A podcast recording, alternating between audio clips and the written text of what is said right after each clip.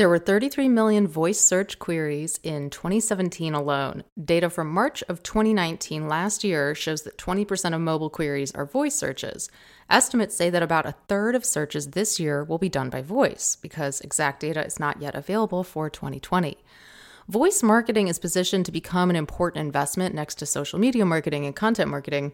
While it's still early days, voice will evolve rapidly as it becomes clear that the ROI should be measured similarly to that of a social presence and a communications investment in a website or your phone or email system, and not in the method you would measure the efficacy of pay per click or direct response. Voice is about communication, brand, and being found or recommended to someone looking for your service with their voice. Follow me on Twitter at Emily Binder and subscribe to this briefing anywhere you get your podcasts or Alexa Flash Briefing at emilybinder.com slash briefing.